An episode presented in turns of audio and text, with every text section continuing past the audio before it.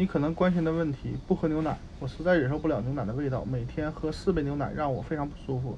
可是宝宝需要牛奶是吗？宝宝需要的并不是牛奶，而是钙。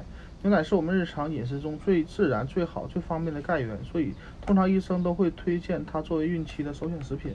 但如果你建议喝了牛奶之后会在嘴唇上留下牛奶小胡子，还会觉得口腔里发酸，甚至胀气，就可能在端起这杯白色液体之前踌躇万分。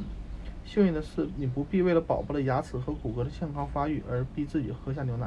如果你，呃，乳糖不耐受，或是只只是喝了牛，呃，或只是受不了牛奶的味道，还有很多替代可以代替代品可以代替牛奶。其实你对普通牛奶反胃，也很容易找到不含乳糖的乳制品。你可以能，你可能会发现你的胃能接受硬质奶酪。加工过的酸奶，酸奶中的益生菌有助于消化，以及巴氏杀菌的山羊奶或羊奶，有的无糖、哦无乳糖乳制品添加了钙，这是另一个好处。看看商品标签，尽量选择这种产品。饮用牛奶及食品食用乳制品之前服用乳糖酶，或是或者在牛奶中加几滴。乳糖酶制剂可以最大程度的减少乳制品带来的腹腹部不适。即使你多年来对乳糖一直不耐烦、不耐受，但在怀孕中，但在怀孕中期的三个月和末期的三个月，钙需求量最大。也许你会发现自己可以食用一些乳制品。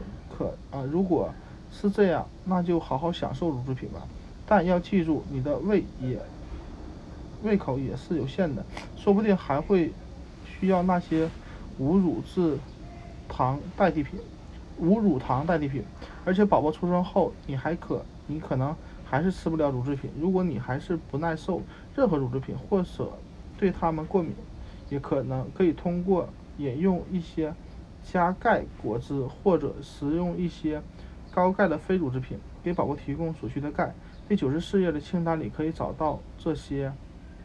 高钙食品。如果你对牛奶的反感不是出生啊，不是出于生理原因，而是感觉口感不好，试一试乳制品或含富含钙的非乳乳制品，其中肯定有会有许多食物符合你的味蕾的需要。呃，你也可以将牛奶浆加其他的食物里，比如麦片、汤。水果奶昔，它那这样它的味道就不明显了。如果你还是不能从饮食中摄入足量的钙，就请医生帮你推荐一些补钙冲剂。对难以咽下药片的人，有许多甜味的咀嚼片可以选择。同时也要确保自己摄入了足够的、足量的维生素 D。一些补充一些钙补充剂里已经添加了维生素 D。可以促进钙的吸收，最好也在孕期补充剂里加一些。